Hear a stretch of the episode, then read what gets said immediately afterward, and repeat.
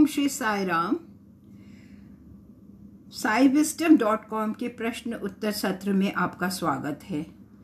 इस सत्र में प्राध्यापक अनिल कुमार भक्तों द्वारा समक्ष रखे हुए प्रश्नों का उत्तर अंग्रेज़ी में दे रहे हैं, जिनकी प्रस्तुति हिंदी में भी की जा रही है। आज हमारे समक्ष तीन प्रश्न हैं। प्रश्न अंक तेरह, चौदह व पंद्रह। उनके प्रस्तुति हिंदी भाषा में करते हुए। ओम श्री साई राम। प्रश्न उत्तर के इस सत्र में आपका स्वागत है। आपके समय के लिए आपका धन्यवाद व अपने प्रश्न हमें भेजने के लिए हम आपके आभारी हैं। हमारी आशा व विश्वास है कि हमारे उत्तर आपकी अपेक्षा व संतोष के अनुसार हैं। क्यों? क्योंकि यह केवल साई संदेश से ही प्राप्त किए गए हैं। कृपया अपने प्रश्न हमें भेजते रहिए। आपका धन्यवाद। आज का प्रश्न है, शुचिता क्या होती है? क्या शुचिता में कोई स्तर होते हैं? जब शुचिता कम हो तो क्या हमें इसके लिए संघर्ष करना होगा? शुचित पावन रहने के लिए? आगामी प्रश्न, यदि शुचिता अधिकतम हो तो इसका फल क्या होगा? इसका क्या लाभ है? इसका परिणाम क्या होगा? शुचिता से संबंधित ये कुछ प्रश्न हैं। उत्तम। मेरा उत्तर यह है। शुचिता, क्या स्तर है इसका? निम्न स्तर, मध्यम स्तर, उच्च स्तर, चाहे जो भी स्तर हो, व्यक्ति को स्व मानांकन करना होगा। सरल उदाहरण मैं दस प्रतिज्ञाएँ करता हूँ व उनमें से एक भी वचन का पालन नहीं करता। मेरी शुचिता का स्तर शून्य है।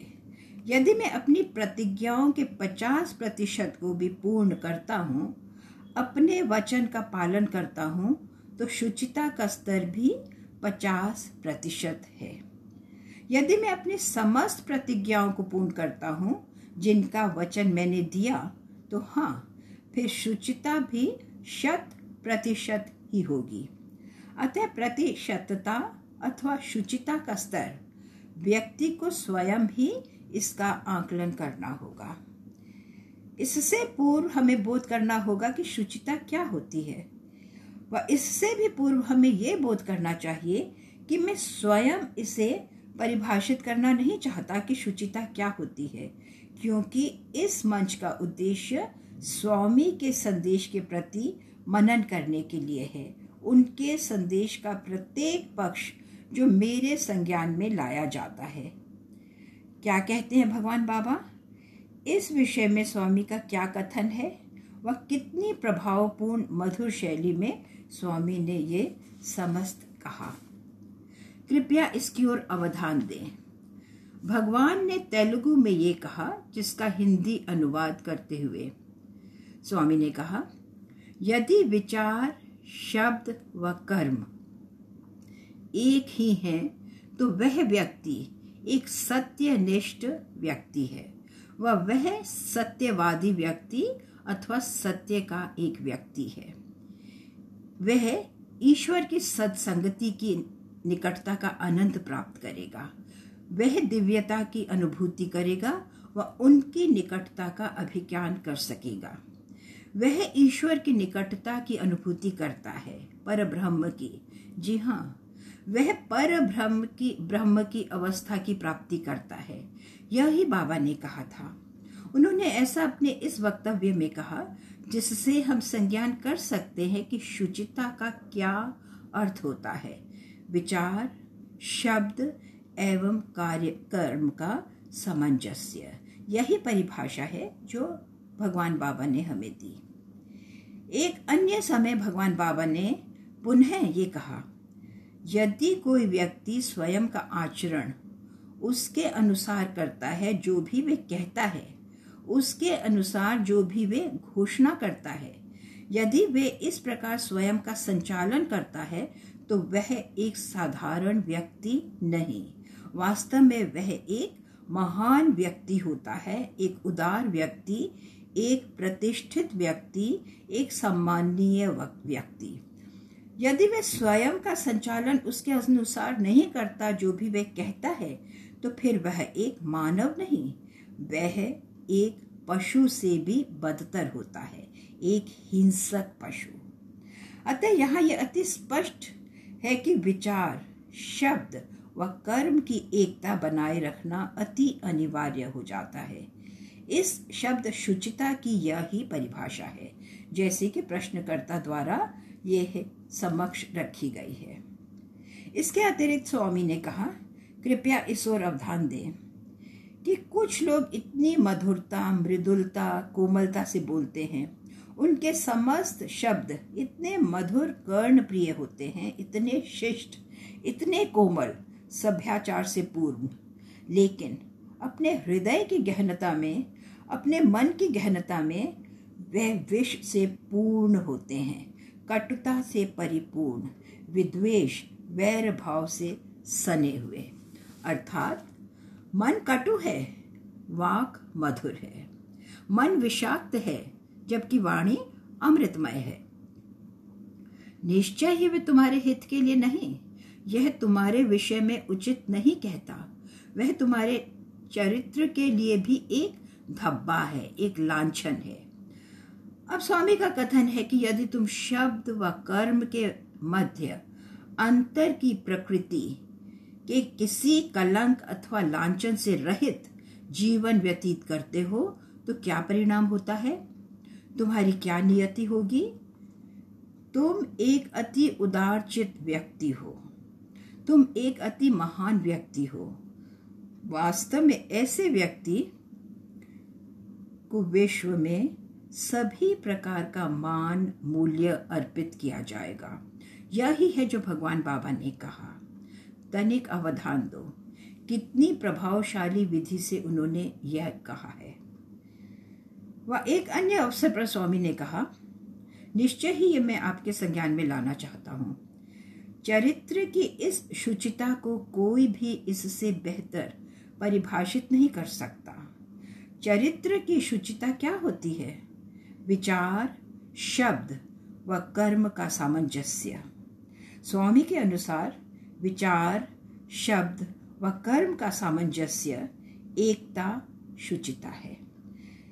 जब यह तीनों विचार, शब्द व कर, कर्म पूर्ण विशुद्ध एकता में होते हैं। यदि तुम्हारे विचार, शब्द व कर्म परस्पर भिन्न होते हैं, उनमें अंतर होता है तो तुम्हारा मूल्य ही क्या रह जाता है? तुम्हारे शब्दों व कर्मों का लोग क्या मान करेंगे? उनको क्या महत्व देंगे? तुम्हें कदापि कोई आदर सम्मान ना दिया जाएगा।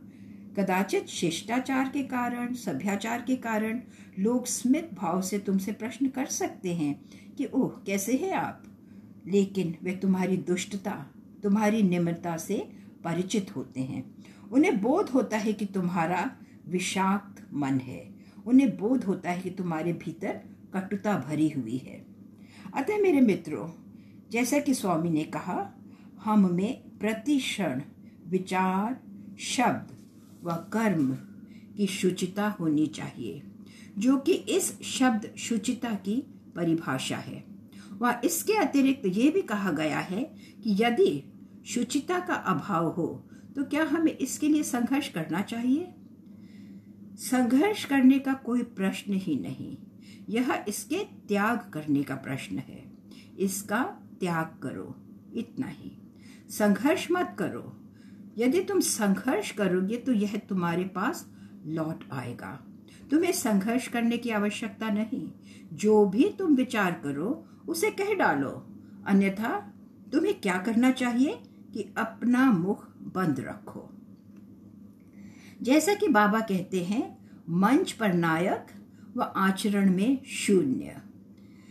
वे व्यर्थ चर्चा करते ही चले जाते हैं। कुछ लोग वेदांत, दर्शन, तत्व की चर्चा तो करते हैं, लेकिन हम परिचित होते हैं कि उनकी मानसिकता सौ प्रतिशत धन के विषय में ही होती है। वे जो भी कहते हैं, कदापि उनका ऐसा कोई भी अभिप्राय ना हो। हमें इसका बोध होता है, वह हम अनुमान कर सकते हैं। अतः मंच पर एक नायक, मत बनो। व आचरण में पूर्णतया शून्य। यही भगवान बाबा ने कहा, यह स्तर होते हैं व तुम्हें इनके प्रति संघर्ष करने की कोई आवश्यकता नहीं। अपने आचरण में भी उदात ओजस्वी रहने का प्रयत्न करो। तो फिर यदि अधिक शुचिता हो तो इसका फल क्या होगा? यह प्रश्न का द्वितीय भाग है। जहाँ कहीं भी शुचिता होगी, वहाँ एकता होगी। जहाँ कहीं भी एकता होगी, वहाँ दिव्यता होगी। इससे अधिक कि तुम क्या अपेक्षा करते हो? इस शुचिता के साथ हमारे मध्य परस्पर एकता होगी। हम परस्पर एकत्रित नहीं। हम में शुचिता व एकता का कोई अंश ही नहीं। लेश मात्र भी नहीं। जब शुचिता होगी तो एकता भी होगी। एकता का अभाव शुचिता के अभाव के कारण ही है। हमें इसका परिज्ञान करना होगा। शुचि, शुचिता से हम एकता की प्राप्ति करते हैं। व यह एकता दिव्यता ही है। शुचिता का यही फल, यही परिणाम होता है। वह यह प्रश्नकर्ता का प्रश्न है। धन्यवाद। मेरे विचार में यह तुम्हारे प्रश्न की तुष्टि करता है। अब आगामी प्रश्न यह है। वैयक्तिक आत्मा अर्थात जीवात्मा तथा ब्रह्मांडीय आत्मा अर्थात परमात्मा में क्या अंतर होता है? वैयक्तिक मन व ब्रह्मांडीय मन के मध्य, व्यक्ति एवं दिव्य के मध्य, इन दोनों के मध्य क्या अंतर है? व यदि यह परस्पर भिन्न है तो ये क्या है? अति उत्तम प्रश्न। वास्तव में में ही एक गहन प्रश्न। इस पर मैं कुछ समय व्यतीत करना चाहूँगा। अद्वैत स्तर पर, अद्विविध स्तर पर, वैयक्तिक आत्मा अर्थात जीवात्मा तथा ब्रह्मांडीय आत्मा अर्थात परमात्मा एक ही है। इनके मध्य तनिक भी कोई अंतर नहीं।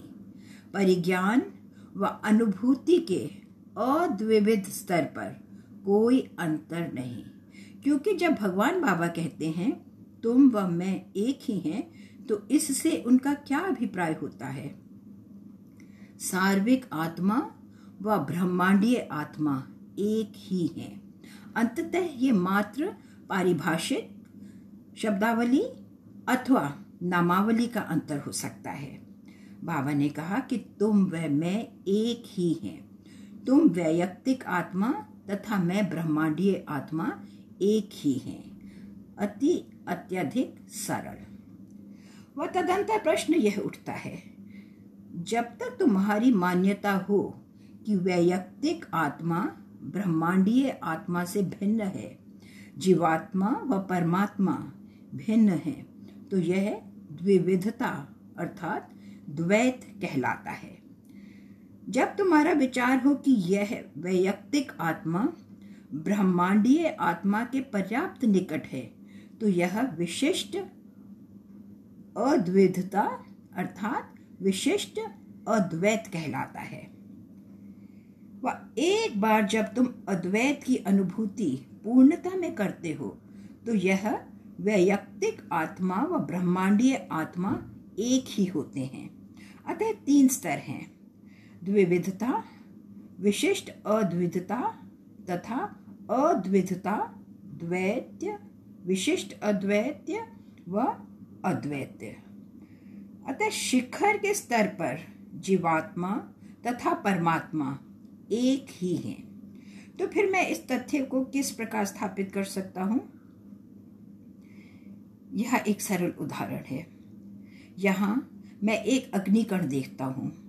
वह कुछ दूरी पर अग्नि है। यह अग्निकण अग्नि से उत्पन्न हुआ। अति उत्तम। अग्निकण लाल रंग का है। अग्नि भी लाल है। अग्निकण ज्वलन करेगा। वैसा ही अग्नि से भी होगा। अग्नि में ज्योति है व उससे प्रकाश प्रसारित होता है। वैसा ही अग्निकण में भी होगा। अतः प्रकाश प्रसारित करना ज्वलनशीलता का अनुभव देना व लाल रंग। यह तीनों अग्निकण व अग्नि में समान रूप से हैं। अंतर केवल मात्रा का है, गुणों का नहीं। एक अन्य उदाहरण। यहाँ मेरे पास जल का एक गिलास है। वह जल से पूर्ण एक बृहदाकार पात्र भी। गिलास का जल यथा तथ्य उसी प्रकार ही है जैसा कि उस बृहद पात्र में जल है। किस प्रकार? दोनों ही आर्द्र हैं। जब हम इनका स्पर्श करते हैं तो दोनों में ही आर्द्रता है। जब हम एक कपड़े का इनसे स्पर्श करते हैं तो दोनों के साथ ही कपड़ा भीग जाता है। दोनों पात्रों में जल रंगहीन है। दोनों ही इस वस्तु को भिगो देंगे, जिनके साथ ही इनका स्पर्श होगा।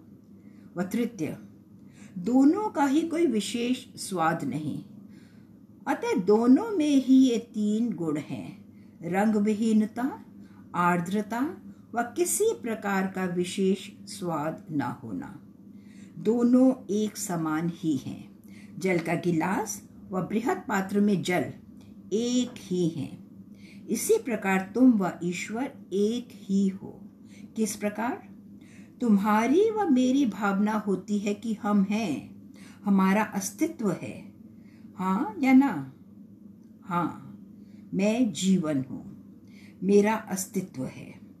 अस्तित्व की ये भावना ही है जिसे हम सत्य की संज्ञा देते हैं। सत्य अर्थात अस्तित्व। मैं मात्र हूँ ही नहीं मुझे यह भी भिज्ञा है कि क्या क्या है। मुझे भिज्ञा है कि यह एक पशु है। मुझे भिज्ञा है कि वह एक वृक्ष है। मुझे भिज्ञा है कि वह एक मानव है। मुझे भिज्ञा है कि यह सजीव अथवा निर्जीव है।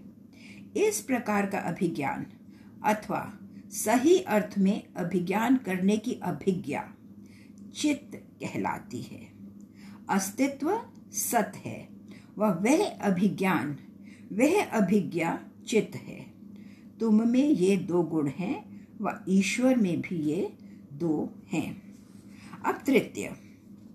प्रत्येक आनंदमय रहने का इच्छुक होता है। कोई भी अस्वस्थ, रोगग्रस्त होना नहीं चाहता। कोई भी एक कारागार में समय व्यतीत करना नहीं चाहता। सत्यवादिता से कहते हुए हम प्रत्येक आनंद का मूर्त रूप है। हमारे जीवन में विषाद के क्षण अल्प ही होते हैं। अपने जीवन के अधिकांश कालखंड में हम आनंदित रहते हैं। अतः आनंद हमारा अधिकार है। इसी कारण स्वामी आनंद स्वरूप लारा कहते हैं। वे हमें आनंद स्वरूप लारा कहकर संबोधित करते हैं। तुम आनंद के स्वरूप हो व ईश्वर आनंद है। सत चित व आनंद। तीन घटक हैं जो कि तुम में वैयक्तिक आत्मा अर्थात जीवात्मा व ब्रह्मांडीय आत्मा अर्थात परमात्मा में समान रूप से हैं। तुम में ये तीन हैं व ब्रह्मांडीय आत्मा में भी ये तीन हैं। इन तीन गुणों में सत, चित, आनंद वैयक्तिक तथा सार्विक एक ही है। अंतर मात्र मात्रा का ही है। जैसा कि बाबा ने तेलुगु भाषा में कहा, वह हिंदी में अनुवाद करते हुए, यदि तुम यह व्यक्ति की ओर देखो तो यह वैयक्तिक आत्मा जीवात्मा है। यदि तुम अपनी दृष्टि का सार्विक विस्तारण करो तो यह ब्रह्मांडीय आत्मा है, सार्विक मन। यह सार्विक मन ही होता है व यही भगवान हमसे कहते हैं। यह अंतर मात्रा में है, गुण में नहीं। व अब आता है आगामी बिंदु। यहाँ मन आवेष्टित हो जाता है। मन निरंतर विचारशील रहता है। इसमें अनेक विचारों का उद्भव होता है व अंततः यह विचार तीन गुणों पर आधारित हो, कार्यों में परिवर्तित हो जाएँगे। इन तीन सहयोगियों पर आधारित व हम इनके परिणामों का सामना करेंगे, चाहे यह सत्कर्म हो अथवा कुकर्म। तो जो कुछ भी हो, यह समस्त मन के कारण ही होते हैं सद परिणाम अथवा दुष्परिणाम।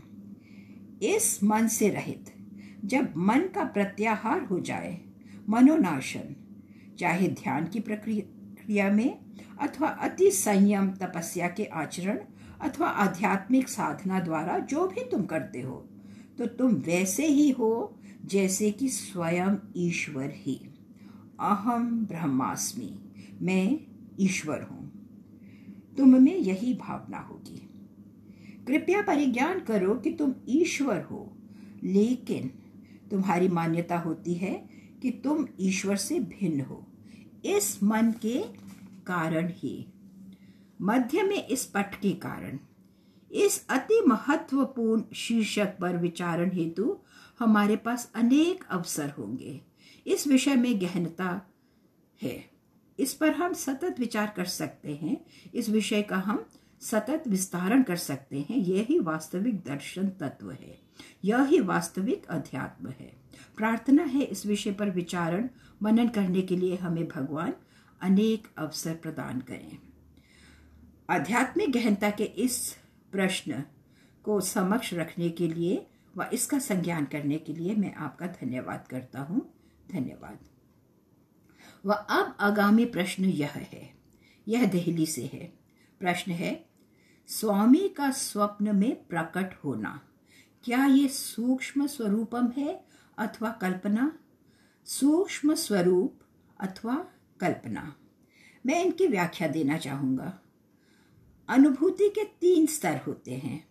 एक है हमारे दैनिक अनुभव, हमारी दैनिक क्रियाओं के कारण, दिवस व रात्रि दोनों समय। हम अपनी कर्मेंद्रियों ज्ञानेन्द्रियों व साथ ही मन द्वारा इतनी अधिक क्रियाएँ करते हैं, यह समस्त कार्य करते हैं। यह अवस्था जागृतावस्था कहलाती है।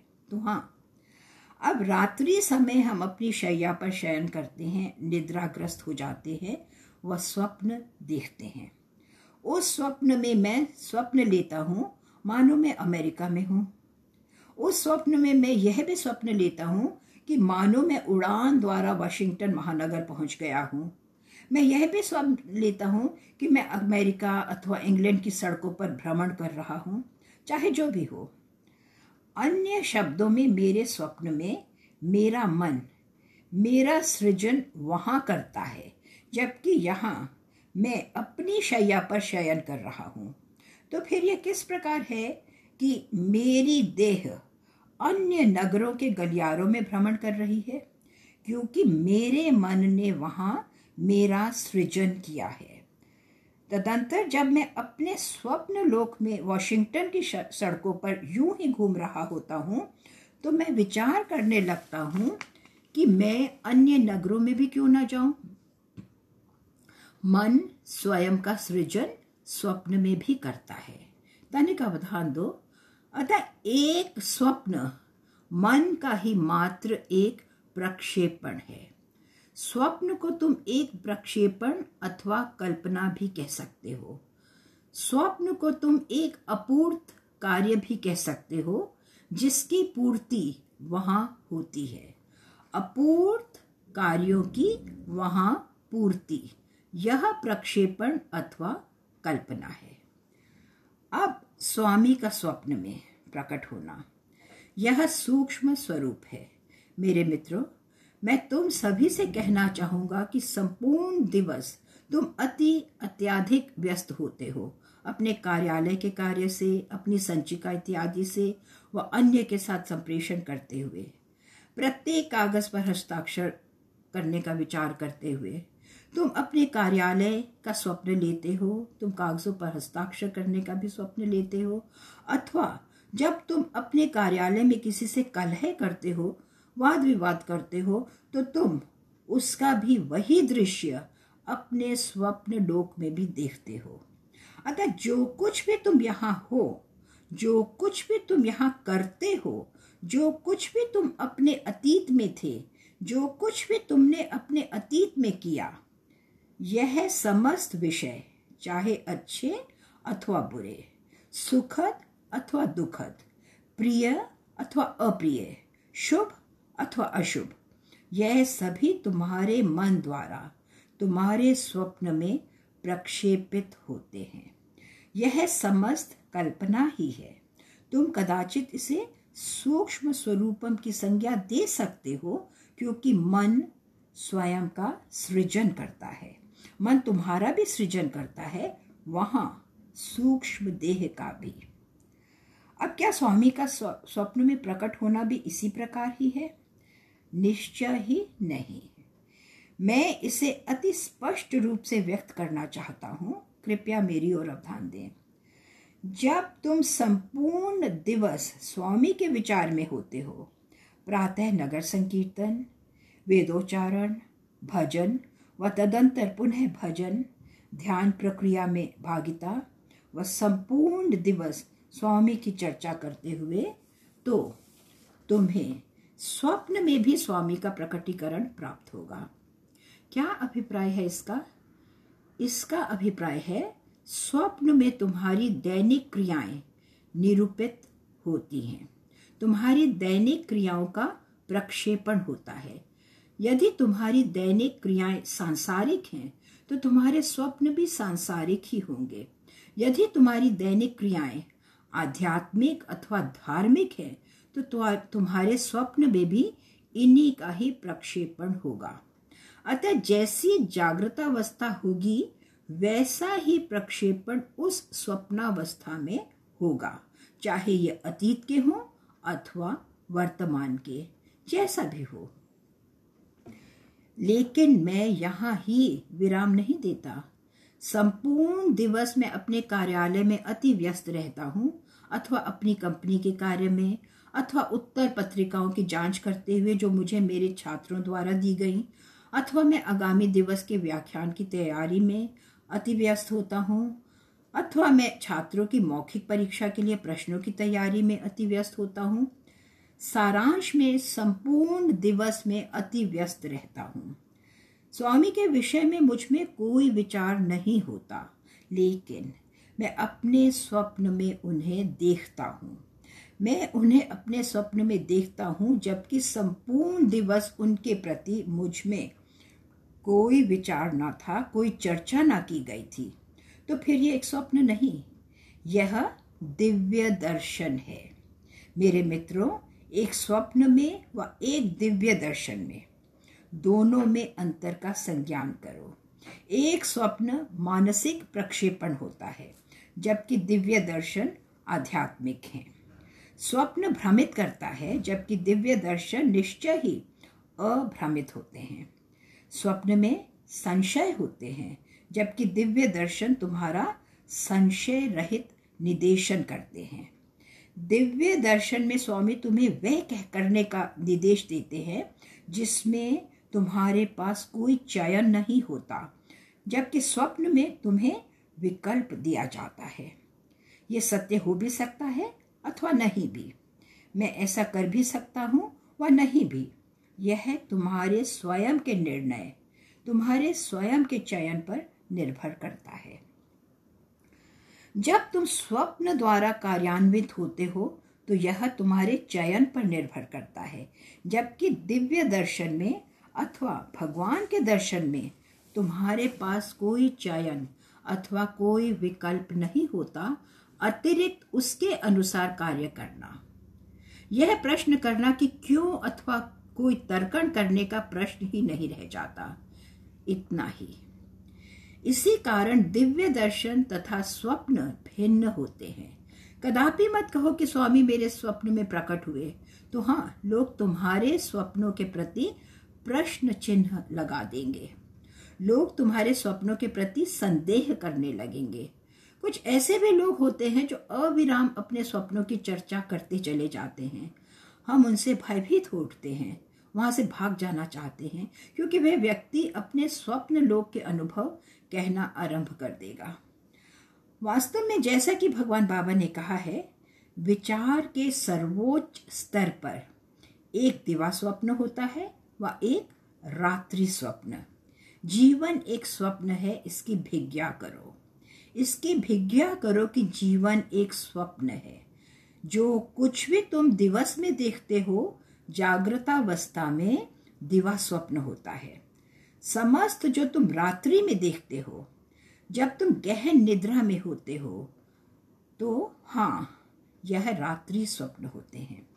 दोनों मात्र स्वप्न ही होते हैं। जब तुम जागृत होते हो तो यह स्वप्न लुप्त हो जाते हैं। जब तुम पुनः निद्राग्रस्त होते हो तो वह स्वप्न प्रकट होते हैं।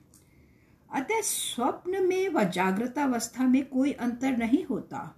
दोनों मात्र स्वप्न ही है। जीवन एक स्वप्न है, इसकी भिज्ञा करो। भिज्ञा करो कि जीवन एक स्वप्न ही है। तो फिर, स्वामी, इसके अतिरिक्त क्या है? तुम एक स्वप्नदर्शी हो। एक स्वप्न नहीं जागृतावस्था में तुम वे समस्त होते हो। निद्रावस्था में तुम इन समस्त का अनुभव करते हो। गहन निद्रा में तुम वहाँ एक साक्षी के रूप में होते हो। गहन निद्रा में, सुषुप्ति की अवस्था में तुम वहाँ एक साक्षी के रूप में होते हो। अतः चैतन्य की तीनों अवस्थाओं में, अभिज्ञा की तीनों अवस्थाओं में तुम विद्यमान होते हो। तुम एक अनुभव करता हो, ना कि एक अनुभव। तुम एक अनुभव नहीं, तुम एक अनुभव करता हो। तुम स्वप्न नहीं, तुम स्वप्न दर्शी हो। अतः परिज्ञान करो कि जीवन एक स्वप्न है, इसकी भिज्ञा करो। स्वामी का तुम्हारे दिव्य दर्शन में प्रकट होना, दर्शन देना तथ्यों का तथ्य है। जो कि एक निदेशन होता है। जबकि स्वामी का तुम्हारे स्वप्न में प्रकट होना तो हाँ यह तुम्हारे चयन पर निर्भर करता है। इस विषय में मेरी यही भावना है, एक स्वप्न व एक दिव्य दर्शन में अंतर होता है। कृपया इसका परिज्ञान करो। इन शब्दों के साथ ही मैं आपसे विदा लेता हूँ। आपके समय के लिए एक बार आप सभी का पुनः धन्यवाद। ओम जय साई राम साई राम